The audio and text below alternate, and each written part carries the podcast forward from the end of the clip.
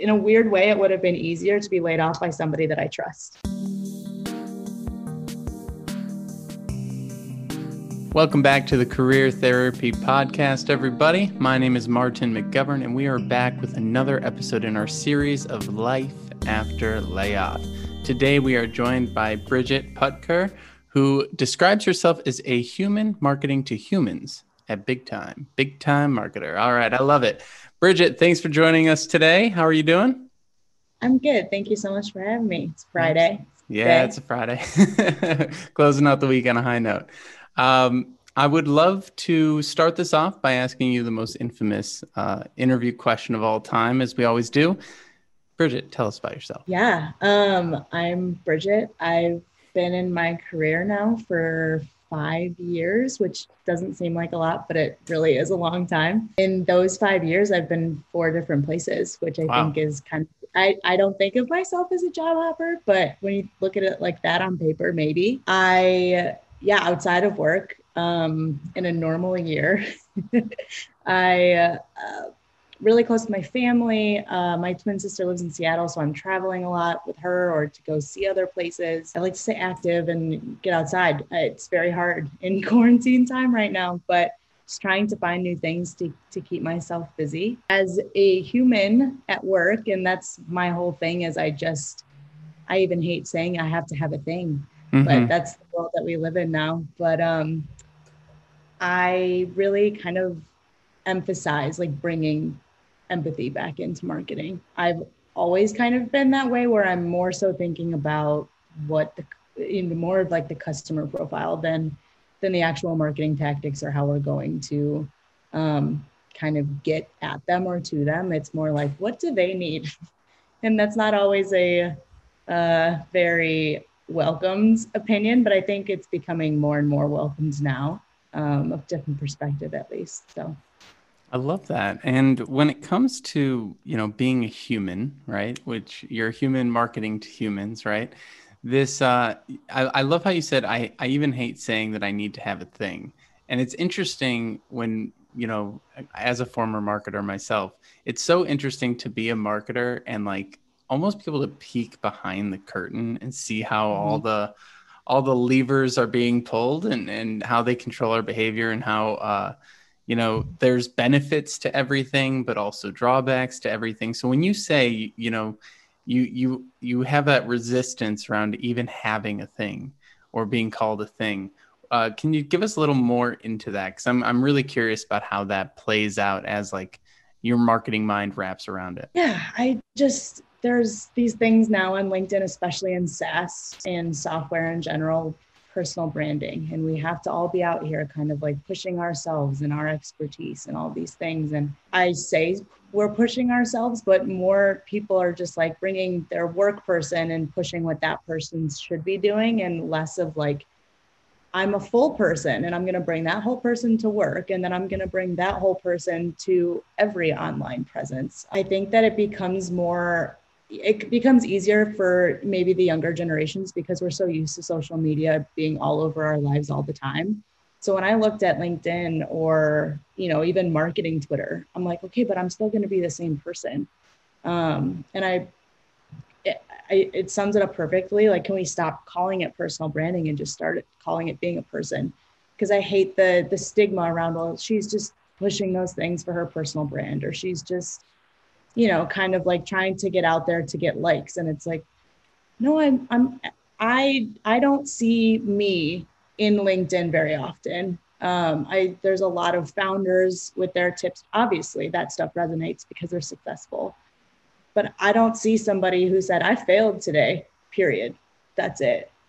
So that's what I started posting. It was like, I can't, I'm not an expert in marketing, only five years into my career. I hope that I never say that I'm an expert in marketing or anything that's you know continuous learning but i can post about what i'm learning. I can post about what i'm working on. I can post about what i'm failing at because i think that so many people don't want to post about those things that it gives the rest of us imposter syndrome. Mm-hmm. and it's i don't even like that word either. We're just throwing out all the words. Oh yeah. Um, it's buzz city. imposter, uh, imposter syndrome is just you being like really hyper aware of yourself and maybe I shouldn't say that, or maybe I don't know that much about that thing. So why is my mouth open? I think imposter syndrome is just a way of checking yourself. And we kind of have to embrace that instead of be scared of it and put yourself out there. Also, there's no shame if you're not the kind of person that puts themselves out there. Clearly, mm-hmm. I am here doing this. Um, but I think that there's there's so much shaming going on and it's a lot easier to see on places like Instagram because it's very visual. It happens on LinkedIn too. It's just words instead of pictures. Oh, yeah. yeah, definitely being a career coach on LinkedIn is like watching the positivity police running down the street every day and like hiding in my little in my little shanty. Hoping they don't catch that i'm not the most positive person in the world. Yeah. um, it is really funny. Uh, i remember i had someone on the live stream recently and afterward i was like oh, i gotta be more bubbly. And i'm like nah i'm just kind of kind of can be me. Um, and i like this idea that you talked about of um, you know you've moved careers a lot but you don't really think of yourself as a job hopper. And i think that's a really fascinating point. Um, i actually used to i tried at one point to create a youtube channel called job hopper tv uh, and i saw so many people were so resistant to the phrase even though i thought it was a fun phrase. Um, but what are your views around that? Like when it comes to changing jobs or being a job hopper there's obviously differences and the the term sort of comes out of companies being like wary of certain types of people. But i don't know i feel like in the world of remote work covid entrepreneurship and everything else job hopping is really the only way to even move up and move up, move through a career at this point but where your you know where is your mindset around that you know movement when when we move what's good and what's bad about it yeah, um, maybe this is a good time to just go into a little bit of my background. Yeah. Um, I started, I was one of those kids out of college that didn't have a job lined up. I actually did have an internship lined up, but the day before we were supposed to start, they emailed us and said they canceled their internship program. Oh, geez. Um, so that was awesome. Uh, but maybe a month after graduating, I was just at home and applying to like every place that I possibly could. I was looking for somewhere in the suburbs because I'm in Chicago, but I've always been in in the suburbs of Chicago and um, just somewhere in the suburbs, which was weird for somebody my age because everybody was trying to go to the city. Um, so it was already like I wanted something very specific. I knew I wanted to go to some kind of agency. I studied advertising in college. Um, I actually started in engineering, which is a whole other story. But um, worked at, I found this agency. It was just a small boutique agency, maybe 30 people total. Um, and they were building a PR and social team. And I was like, that sounds cool. Like I can do that. Uh, and obviously, as soon as you start and you're one of the youngest people in the company, they're like, cool, you get to figure out social media for yeah. businesses. But it gave me a lot of experience, just the agency. I was there for three years. So that's why I say, like, I don't think of myself as a job hopper because I stayed at my first job, which was an agency for three years. And nobody, first job is that's already like nobody stays for three years, but also agency is really hard to get people to stay. Um, I really liked the experience of working with a ton of clients because it basically doubled my experience. So in three years, I was actually getting four or five years of experience because I was working with B2C and B2B. And it was just a really good first job because I was able to kind of figure out maybe where I wanted to be or what I was good at while working. So I didn't even have to like do that outside of my job. It's like tinker with things and figure out what I what I wanted to be or should have been doing. And I ended up leaving there and doing a freelance thing for nine months or a year. I was still on my parents' insurance. So it was like that nine months that I was like, if I don't do this now, I don't know yeah. when I'm going to do it. I was just kind of, I knew that it was time to move on from the agency. Um, and I think that I knew that when like I was wanting to move to the city and I, it, they weren't as flexible as I wanted them to be. And I get it. They're a small agency with clients in the suburbs. Like me commuting it back and forth, that just sucks. So um, I, I, was ready for a change. I was ready to go work in the city and live in the city. Um, so I went freelance, found a client through a friend of a friend, and I ended up just working directly with them for 40 hours a week, which was the ideal in a freelance. Like I didn't even have multiple clients. I just had this one client. Went to the office downtown once a week. So I got like that little piece of like figuring out the CTA and like all those things that I just had no idea. Um, and you know, that birthday came around and I was like, oh, I need insurance. I need a job, like an actual job that I'm not sitting on my couch with my golden retriever or whatever, like eight hours a day. I started applying and I didn't really apply to a ton of places. This place actually offered me like a the freelance place that I was the client offered me a full-time position. So I was like, had that in the back of my head. And I was like, I just don't know if that's really what I want to be doing. And a lot of my friends were working in tech. So I was like, I'll just like check out this space. It's kind of big in Chicago. Like, no big deal. Ended up getting an interview with G2. Somehow like took the test, passed that, uh, and went through the whole interview process. And I think it took like two weeks or three weeks. And I got a job at G2 and that was like the place to work in Chicago and I didn't even really know it. Yeah, I was at G2 for a year and a half, which is that feels like a lot longer at a company mm-hmm. that scaled that fast. A year and a half felt like 3 years because there's just so much happening and everything's moving so fast and the company is changing so fast. That's awesome. And and in each of these changes, right? You learn so much about yourself. I like how you identified, you know, oh, I learned how to sort of work from home and and really, you know, whenever we're doing something like that, we learn how to be disciplined by ourselves. But then you go into an office space and you get to learn that camaraderie and you get to see that piece. And I think one of the massive benefits of job hopping, especially early on in a career, is the ability to see so many different types of ways of doing things. I feel like a lot of times if you're just at one company for 10 years right out of college, you don't really know what else is out there and and the different ways to have a career let alone have a life even. And you know that's why people encourage you to like travel the world and all sorts of other stuff. But you know one of the cool things or, or one of the things i'm most curious about is as you were going through these different roles and learning how to be a marketer how did that sort of change your sense of identity? Did it change it? Because you know i really like this idea of being a human in the marketing world and and really experiencing emp- or practicing empathy. And it's kind of hard depending on where you end up in the marketing world to be able to hold on to that sense of empathy and that sense of identity because a lot of times you're so driven by metrics or you're so driven by uh, you know certain outside forces or or just even the cynicism that can sometimes come with it. So I'm curious how, you know, being freelance or being full time, how did how did these roles help shape your identity and and when did you start really getting an eye for empathy? I'm trying to think here. When I started it, so identity is such an interesting thing because while I believe that maybe I bring my full self to work, my identity is not defined by my job which is really it's a very nuanced difference but it is different. I can be my full person with all of my characteristics and all of my attributes at work but when i leave work i'm not you know so obsessed about what's happening at work or what's happening on linkedin or i'm really good about just like this is not my job. I'm not going to be solely driven by this in my life. And i think that also that might be a generational like my parents both of them um, my dad was a stockbroker for 30 years. Same broker, like same everything. He worked for himself technically, but my mom has been at Ebbett for 30 years.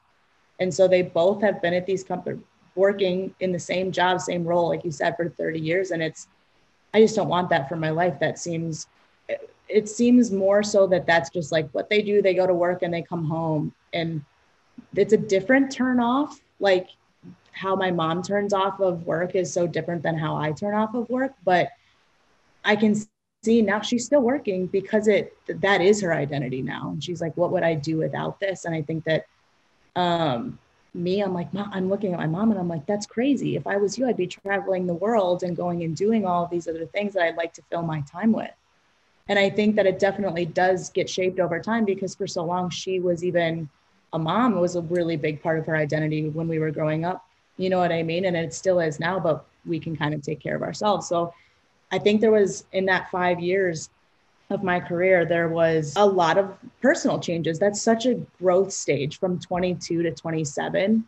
You are a completely different person from 22 to 27. Yeah. And I don't know that a lot of people will be like, okay, you know, I don't know about that, but I am. I, I, you know, at 22, I, I've been in just so many different friendships have come in and out of my life, different relationships, different jobs. And it's, I choose to see that as me not moving job to job. It's me growing as a person. And then maybe what I want in my job is just not what the new person wants in a job. Does that make sense? I think it definitely does. And there's this concept um, that I hear all the time, or I've heard in the past, where um, folks are folks talk about how hard it is to make friends as you get older, and especially after you get out of college. They're like, oh, once you're out of college, it's so hard to make friends. And I think part of that is like well, how are you experiencing the world? Are you staying at one job? Are you moving around? Are you getting involved in organizations? Are you volunteering? What other things are you doing to bring people into your life? And and mm-hmm. sometimes people are like, well, the only people that I really know are my coworkers and my spouse. Mm-hmm. Like that's my entire world. And I don't really like my coworkers. It's like, oh my goodness. Right. and so, you know, you'll you'll find people in these positions. And I think it's interesting to see that generational difference because I think there are massive differences in priorities. And part of that mm-hmm. can just be age, part of that could be generational. Maybe you know, as we get closer to our 50s and 60s, we'll have to, we'll look back on this podcast really? and laugh at ourselves, right? But there's definitely um, differences in how you know if you want to be someone who stays at a company for 20 years, a layoff is an incredibly terrifying, detrimental thing. Yeah. But if you're someone who's constantly moving or looking for new opportunities, or let's just say building a life that is more resilient um, and there's a great book called Anti-Fragile. Like, how do you build a life that is anti-fragile, where one thing breaking doesn't make the whole house of cards fall down? And and that's really, in my mind, the biggest difference between a lifer and a job hopper. Right? A job mm-hmm. hopper is less fragile than a lifer in a lot of ways. Whereas a, a lifer might be more financially stable or have more savings or something than a than a hopper. But what are your views on that?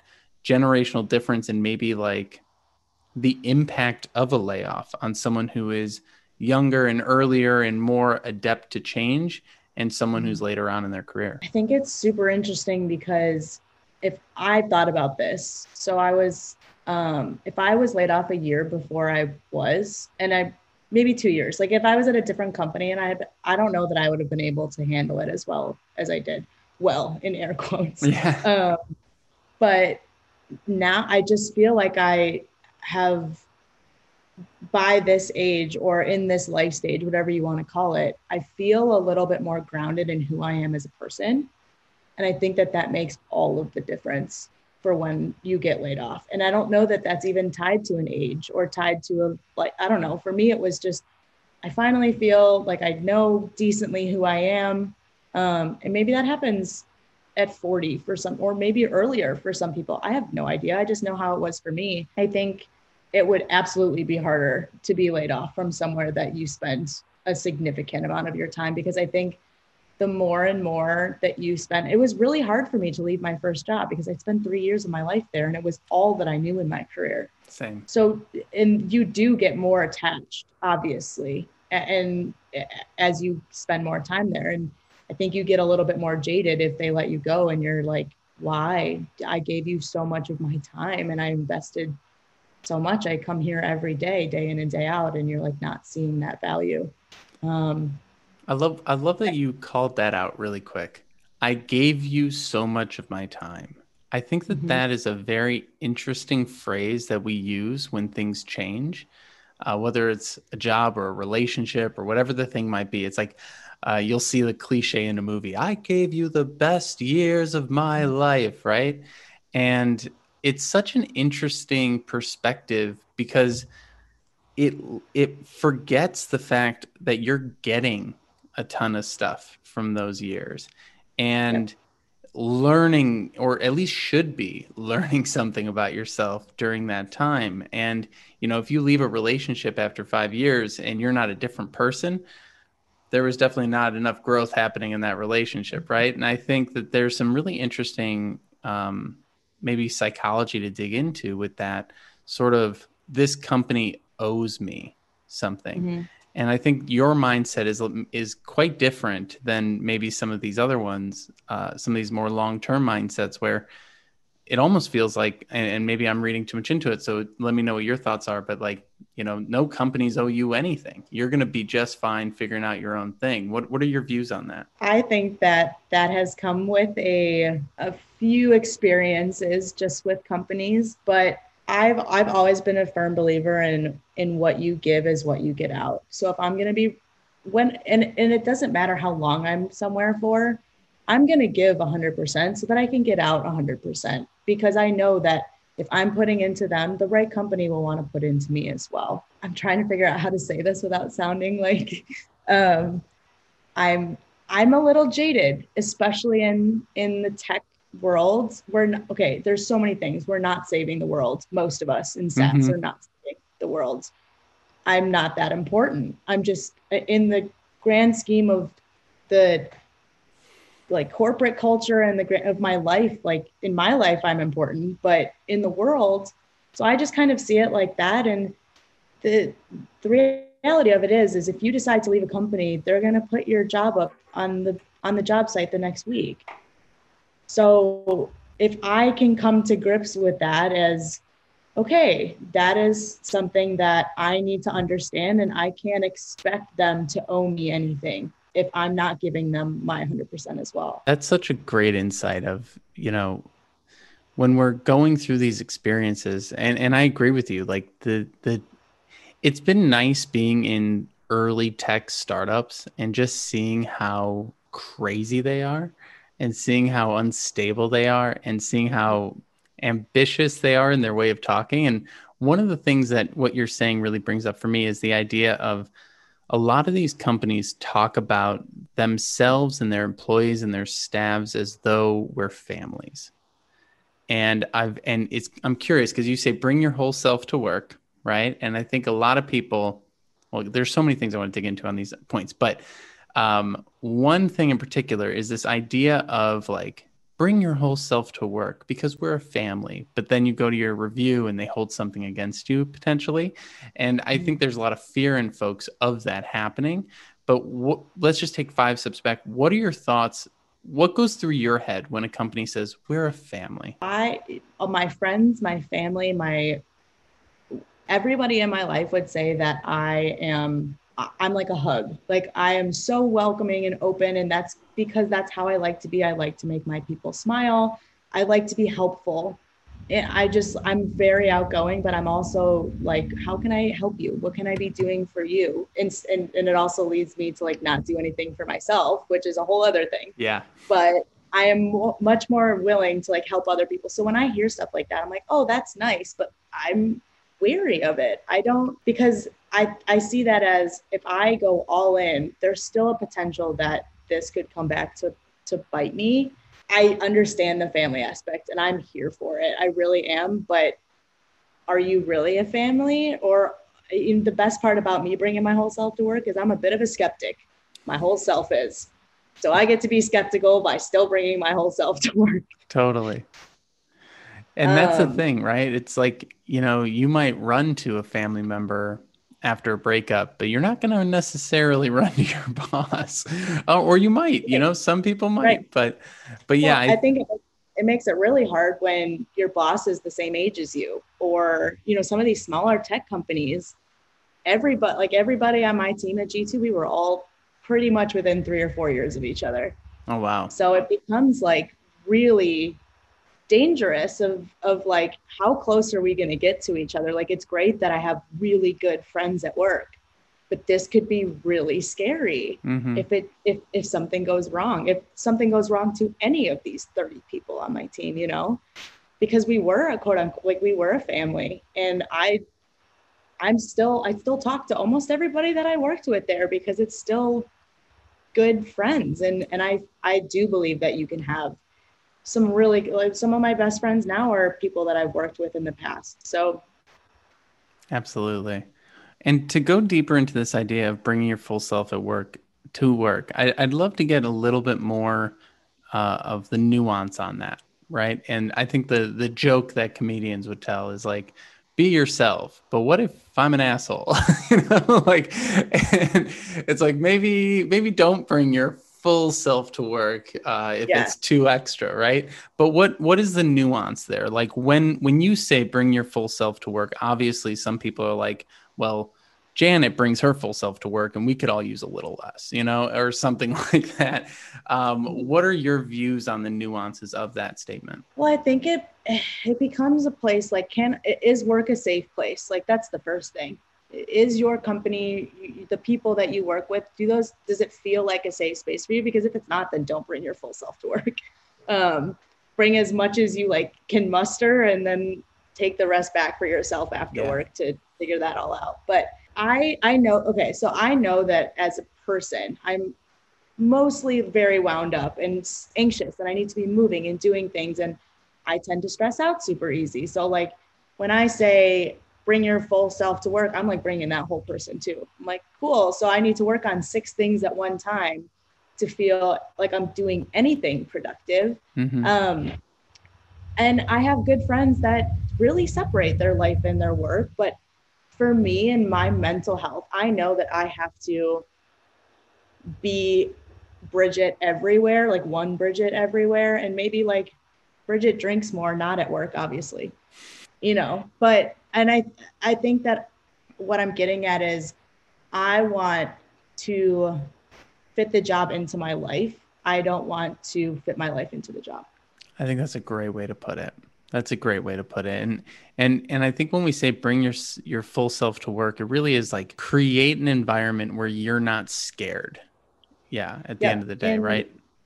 And a lot of that for me is I need a workplace that's flexible to even feel like I could bring my or everybody to bring their full selves to work because if everybody in my company brings them their full selves to work, that means there's babysitters that didn't get called there's like all these things that happen but i would rather have all of the cards on the table and then just like figure it out from there than have to like play in the dark sometimes of just like and i think that that insight of bringing my full self you asked like when i started to really think about empathy and it actually started with i was a people manager at g2 at the end and i just had no understanding of like how hard that job is to like be worried about my work to be worried about their work also their feelings and be empathetic for their situations and all of those things like you have it's so much easier for me as a manager and for our relationship as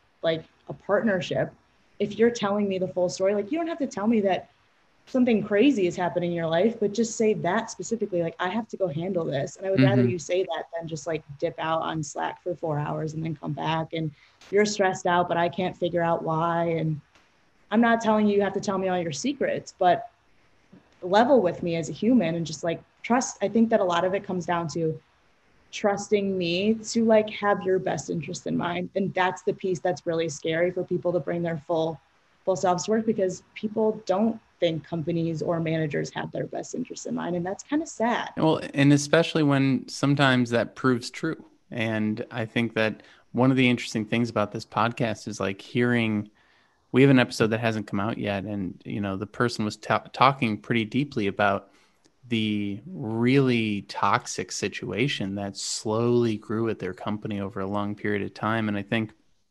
when we're talking about whether it's your identity or bringing your full self to work or all these different things um, there's always a there's always like context to everything and mm-hmm.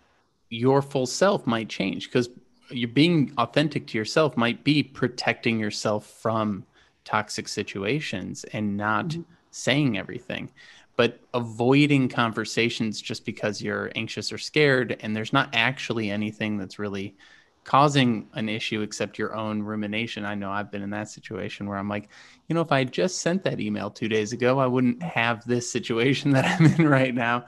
Um, I do think that that's a really interesting thing to keep in mind. And, and you know, there's a time and a place for everything, and everything has context. So I, I think it's really good that we're sort of talking about that empathy piece and and being able to to understand that being honest with people or leveling with people, as you said, actually makes everyone work better because yeah. we think early in our career that the deadline's the most important thing. And the deadline is very often not the most important thing. The most important thing is the communication around whether or not this deadline's going to work. And that's quite a big shift for some folks as they move up in their career.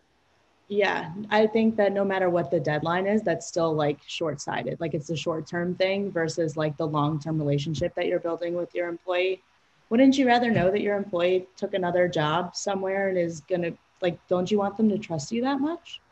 And the other, the, the flip side of it is when it does get bad, and it often does, and I'm not going to sugarcoat it, it really does suck sometimes to just like, be so far in the weeds and everything is short-sighted and you react in ways and that's the downside to me bringing my full self to work is it sometimes just takes over. Like all my entire person who like for weeks at a time i you know can't do anything except for like think about this drama thing that happened at at work. And i think the biggest piece that i learned from the layoff and and having that sense of relief afterwards of like none of these things are my problem anymore um, really leads me to i can bring my full self to work and be invested but i also can draw boundaries. Those aren't like mutually exclusive things.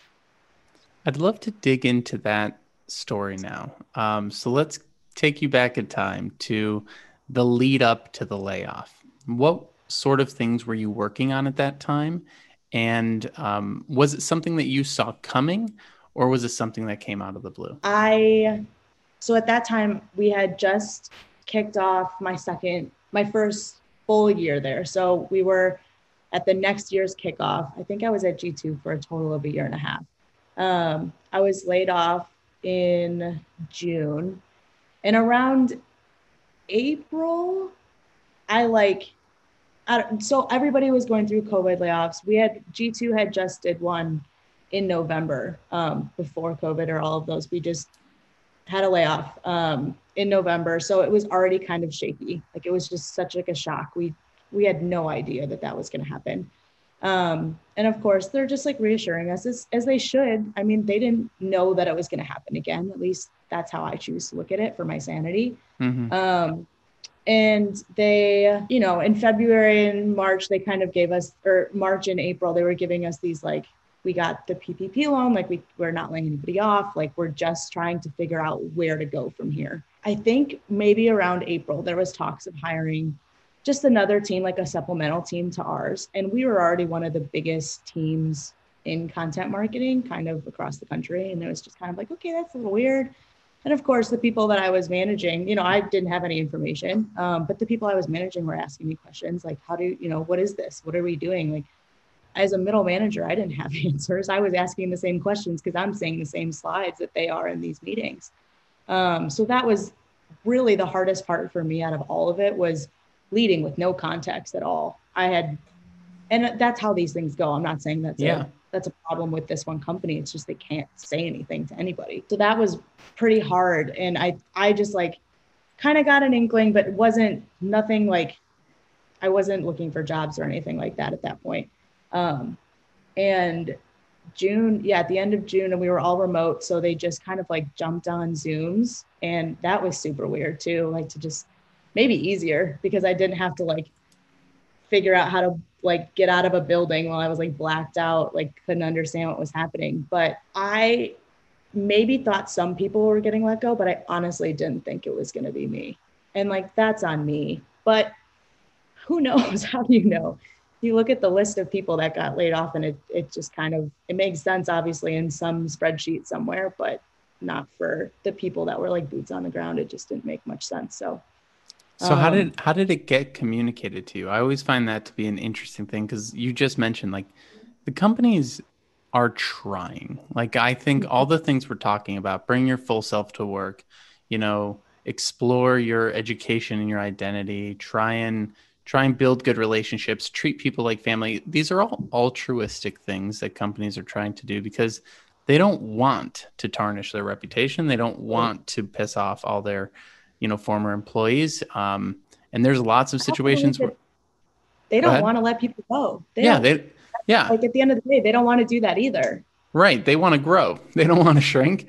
And and i think that the problem is is that there's so much fear right? There's so much fear that arises. And when you have to lay people off if anyone's ever been on that side it's not fun.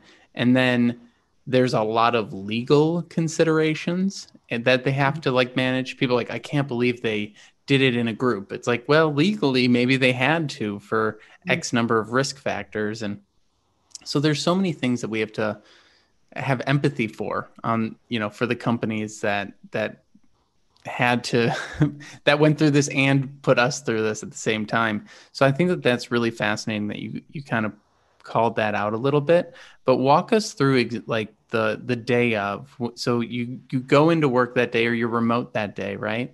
What was that experience like? When did that tap on the shoulder happen? Yeah. Um, my Slack kind of, I just got a Slack from the VP and it was like, Hey, can you just jump on a Zoom for, I was like, yeah, that's fine. Like this, the VP is calling me and I'm in my sweatpants, but like, that's cool. Um, and I show up, like, I just pop into the Zoom and somebody from HR is there, he's there, and uh, the CMO is there. Um, so I was like, okay, this is interesting. Oh, and, oh you know, they just started like, unfortunately, like it just started right away. There was no like, hey, Bridget, how are you doing today? It was just, you know, unfortunately, we're, you know, we are not able to keep all of our team together and um, you're on the list and it's unfortunate, but was just like wondering if you have any questions. Like there was no, and I think that the hard part is, is like you just said, I think like they didn't even ask me like, or tell mm-hmm. me like mm-hmm. what's really going on, but they probably can't. Um, not something that I knew at the time, but like now that I think back on it, I'm like, they can't tell me anything like that. Like, because I have no idea who else is on this list or who else am I going to go tell after this or whatever. But as it was happening, I was getting texts from other people. So of course I'm like, okay, something is happening. But uh, HR like walked us through like the stipulations and all those things. And I asked, you know, they were like, you know, do you have any questions? And I just said, like, I don't have any questions, but I kind of have like a little bit to say. Um, it's just not, just not awesome. Like, this is not ideal. Obviously, I, you know, when I was asking questions about it back, you know, a couple months ago, you guys made me feel like I was crazy. And now, you know, I can kind of say like, oh, you're you weren't crazy for those two months. Um, you did. Your gut was right. Like and it sucks but um, you know they didn't really tell me much again it was just kind of like okay and then when my whatever eulogy whatever you want to call it was not very well received i was just kind of like okay sierra like if you could walk through the hr stuff so we can just like you just you guys aren't listening to me so i just kind of just don't want to be here anymore um, in the nicest way possible. But I was like, it doesn't really matter at this point. So that happened, and immediately my Slack was just like deactivated. So I didn't have access to anything. Oh my gosh! Immediately. Yeah. Yeah, I think probably, and like that was normal. Um, yeah. That's what happened the last playoff too. So I just, of course, was getting like text messages from everyone, and my team specifically. I just text. I was like, hey, I just just let you know, like I just got laid off, and one of the guys that I was managing was right before me. So he got he got laid off before me. So he was texting me the whole time while I was in my Zoom meeting, like, what's going on? And I'm like, I don't know. Wow. I really appreciate you sharing that. To all be separate, like in a remote place where everybody's just in their home, which is actually probably a good thing. You don't have to figure out where you're doing, what you're gonna do for the rest of the day, like whatever. I like went to a coffee shop down the street and went and got a bagel and sat out by Lake Michigan for two hours after. I was like, I don't have to work today. Um, that post layoff moment is always so fascinating of like what do you do next i, I almost want to analyze like that in every single episode because like yeah. It really does kind of show like you, you sort of go to your like happy place, your like safe place. Mm-hmm. Apparently, bagels are your safe place. Bagels and the skyline are my and my dog. It was good. It it just took a moment for myself. Like I was, my phone was already at that point like so far beyond me even being able to go through it. I just like texted the two people that I was responsible for, and everybody else could wait. I was like, yeah. I'm just gonna go take care of myself. This is what I feel like I need to do right now. It's like a mile walk to the lake. I was like, I'm just gonna go collect myself and my thoughts. And I think that was the relief piece. Again, it was like, oh my gosh, okay, this is scary, but also maybe the best thing for me right now to not have to have all this stress of not saving the world on my shoulders. That piece that you mentioned of the stress, right? I think You mentioned that it confirmed that you weren't crazy.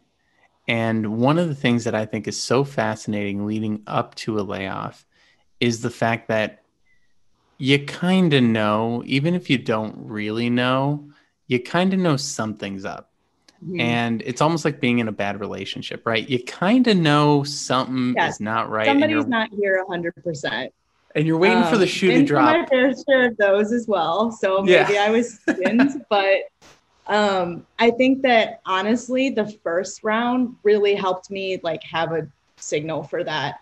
And I think that's why I was just never comfortable again, like really comfortable again to just like kind of let go because I, at that point, I thought that this place was like, you know, couldn't do, could do no wrong. And then they do that. I was like, oh, like open my eyes right up to be like, mm, okay, you need to like take a step back here and like see this for what they're, I have this thing where I, my therapist will say, she's like, you give expectations all the way up here because that's what you give and like your expect you expect everybody to be you mm. and that's just not the case so i had to level set my expect i had to like check my expectations because sometimes it always just leads to disappointment. I'd rather like have expectations but have them not be like this company is going to save my life.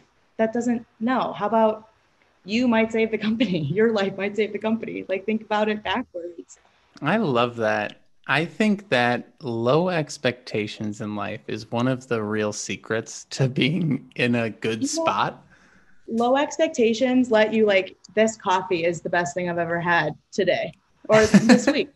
Yeah. Like I really do and I think again that's something that has come from my personal life that I've been able to like transition into my professional life is the littlest things can make you happy or like the if you complete that one task on your list like that's great and the little things like really do keep me going. Like that's why I like things like cooking or whatever, is because it's just a place to like turn your brain off and kind of just enjoy that moment. And I think that the more that you can bring that into your work and actually enjoy the little things. And for me, that piece of it was managing people. I loved, loved managing people.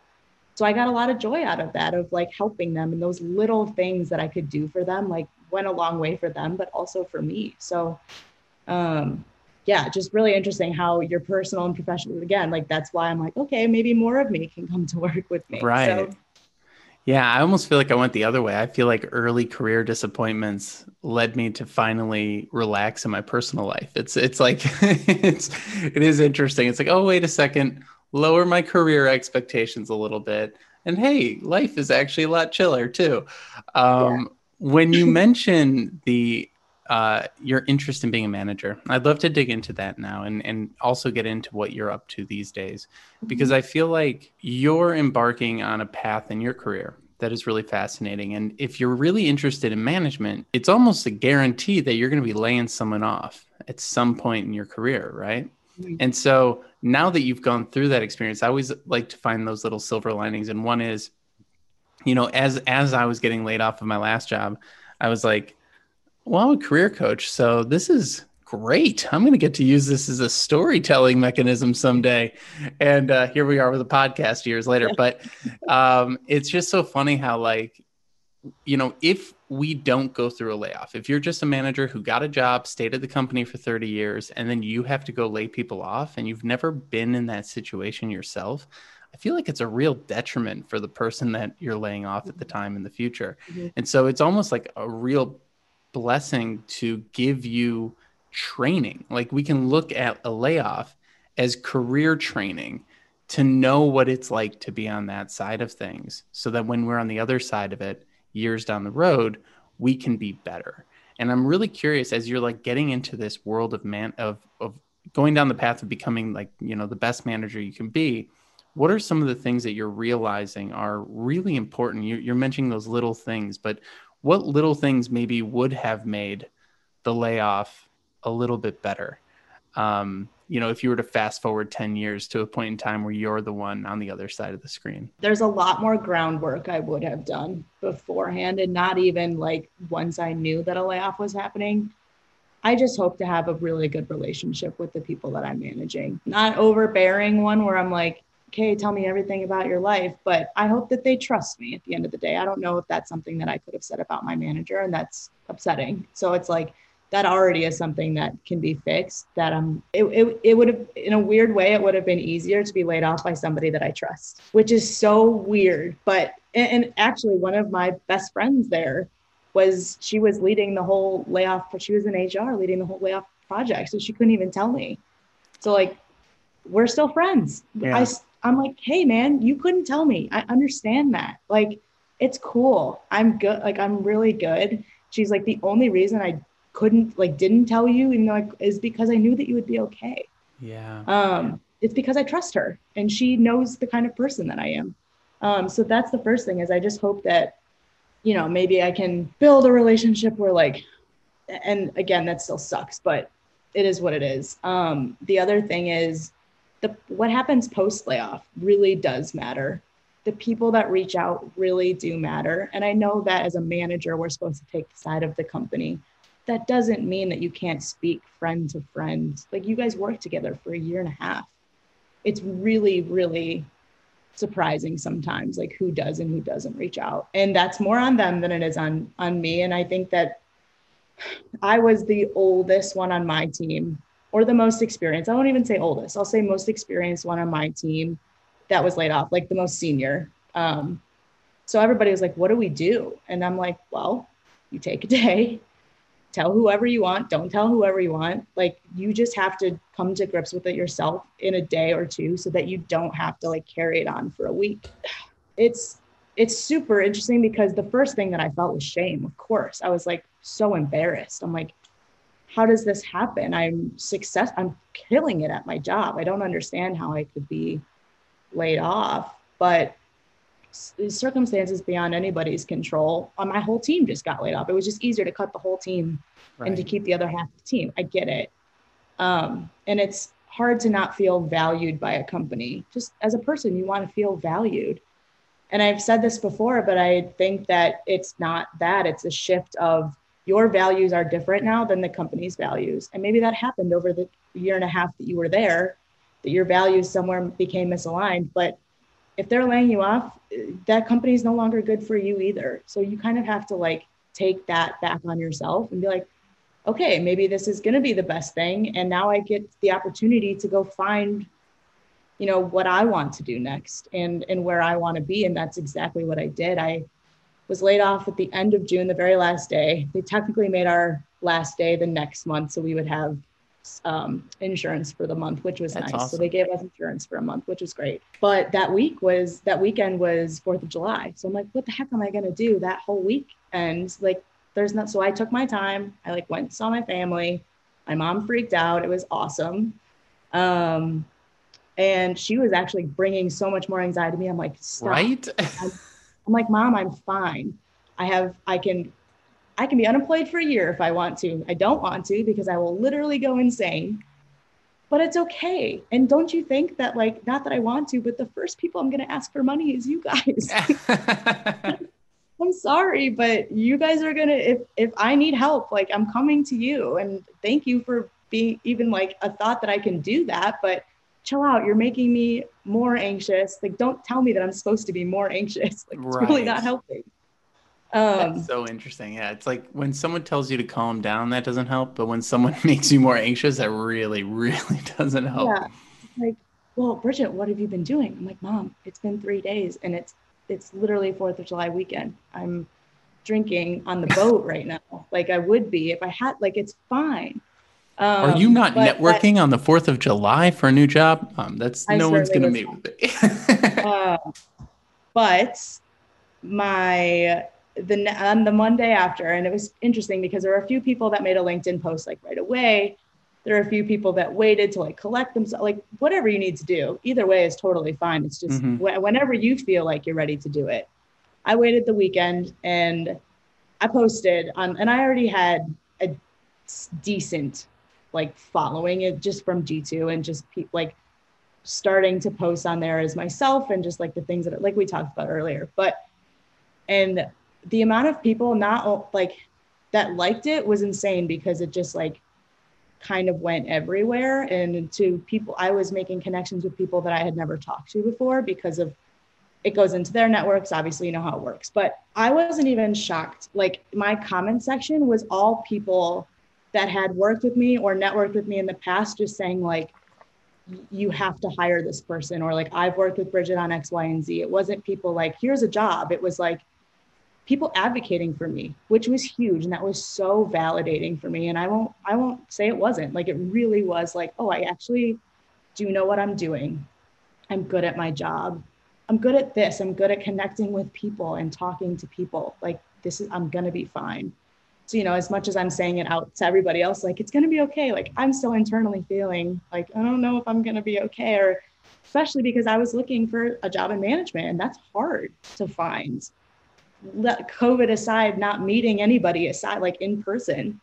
Um but in those three weeks after that post i had like 40 interviews or something and i was wow. doing four or, five, four or five interviews a day at some point where i honestly couldn't even keep it straight but I was just myself. And I think that was the other piece was like having that many, you can't possibly really can't pretend uh, that many prepare. times. You can't prepare for that many. I'm like, I don't, okay, I remember what this company does or what this person does, but I really took that interview process to just like be myself. I'm in my home. Like, this is what they saw during my interview process. Um, my dog is like interrupting halfway through. And it was just like, but that piece I think is really what helped me get a job was just these are all the things that I've done. Here's my resume, here's my portfolio, like all of those things. But this is who I am as a person. I want to meet as many people as I can at your company before I make a decision. It was really, and I had made a lot of connections through that, that people were like, I don't even have a job for you. I just want to like get on the phone with you to talk to you. And most people that were looking for a job would say, okay, I'm not going to waste my time with that. But I did. I got up, that was like a breather for me because I'm not like auditioning for anything. Um, but I still have those connections and maybe they'll I'll be working for them someday because I took the time with them when I was, you know, most stressed out or honestly like most like available. so it's it's super interesting the way that it worked out. But yeah, I've, I've now been a big time. I got it. I started there within three weeks of being laid off. So that's incredible. I think that's the fastest turnaround Maybe one week was the fast, but I think that might be the, the first or second fastest turnaround we've had on the podcast so far. It, it was it was too fast for me to be honest. I took maybe a couple days off. I went and uh, rented a cabin in like a treehouse in Tennessee for me and my nice. dog. We just three days, so that was fun. But I just I knew that again it was like an insurance thing. Why is that like run my life? That's so funny. I never thought about it like that. Right. But health insurance, if I started that Monday versus the following Monday, I would get it a month earlier. I guess we know your priorities, right? Are you, you like uh, doing some crazy? Ending, Yeah, it's probably a good time to have have healthcare. Let's be real. Um, well, I think that's amazing, and congrats on the role that you landed. You know, if there was, I th- the thing that you said there of making time for people that you don't know if they can help you, right? And I think that's something that most seekers overlook because they're anxious, afraid, whatever. They're worried about their first impressions. But like the fact that in between 40 interviews over a three week period, you were able to make room for people that weren't even job prospects. I think it's going like that's the kind of mentality that takes that allows you to have a three week job search versus three months, six months, one year plus. Like I have people who've been searching for six plus months and they still refuse to send an email to network with someone. And I'm like, we have got like this is going to ruin your career for decades. This is make this is costing you tens of thousands, hundreds of thousands probably over a lifetime. It's incredible. It really helps that I'm in the industry that I'm in because it's so normal to be mm-hmm. talking to other content creators, other marketers, other demand gen like it's so normalized in SaaS now, especially in marketing and sales, to just like take time to talk to other people. My argument to people thought I was nuts for taking those those calls with other people and I'm like, you have no idea who that person knows right. that could need somebody that needs a job. But also like it was nice to have a break from thinking, how can this person help me? And, and, and for me to be like, how can I help this person? Because obviously if they want to be on the phone with me, And some of them were like, I don't have a full time job, but I can offer you contract work. And right. that was something that I was like, okay, I can put on the back burner if I do end up needing something in the stopgap. But I had a month, I gave myself a month to kind of like find a job and figure it out. And I honestly didn't think that I was going to do that. I thought I was going to have to take some freelance work. But, and I think if that would have happened, I would have done maybe six months of that. Like I wouldn't have made that like a two week thing. I would have just stuck with that for maybe a minute and so that I could really be picky. Um, but I think too too often we are so hung up on inter- being interviewed that we don't think about like interviewing back. And I think that that is why I was able to stay sane with all of the interviews and whatever is because I was like really digging into like what is your culture like? How is your marketing and sales alignment? Because i knew that that's something that i wanted to work on. You know different things like that where i really got to like dig in and say like how I know what I can bring to this company, but what is the company giving back to me? Yeah, and that's such a great place to get to and you know, you have a clear point of view, you have a clear sense of value, you understand what you bring to the company, so you're not even scared about that conversation. You're like, clearly I'm going to bring an ROI here, so let's have a real conversation. It's not it's you're not looking for a handout. You're not looking for them to improve your situation. You're literally there to help them, which allows you to have the tougher conversations about culture and stuff like that versus exactly. someone who's like, how can, uh, what, what are the mentors like here? And it's like, wait, you haven't even communicated your value yet. Don't ask what value, don't ask about mentors. And so I, I really appreciate you sharing that. And, you know, if folks want to follow along and see some of these human, you know human marketing posts that you're putting up where where are the best places to get in touch with you and see what you're doing Yes, I um I'm on LinkedIn, obviously, just Bridget Poetker. My name is the backslash, and then Twitter as well. I will say Twitter is way more fun. Um, I'm way more myself on Twitter, but starting to leak over into LinkedIn. We'll see how that strategy goes. Um, also, I started a podcast kind of about career development, but more so nice. for like people my age that don't really know what they're doing. Um, it's called Self Control and Cheese, also on Twitter and just Awesome. Selfcontrolandcheese.com. And we'll link to all these things in the description and put them up on the screen so everyone keep an eye out and go check them out. Bridget, thank you so much for joining us today. This is absolutely wonderful. Yeah, thank you so much for having me.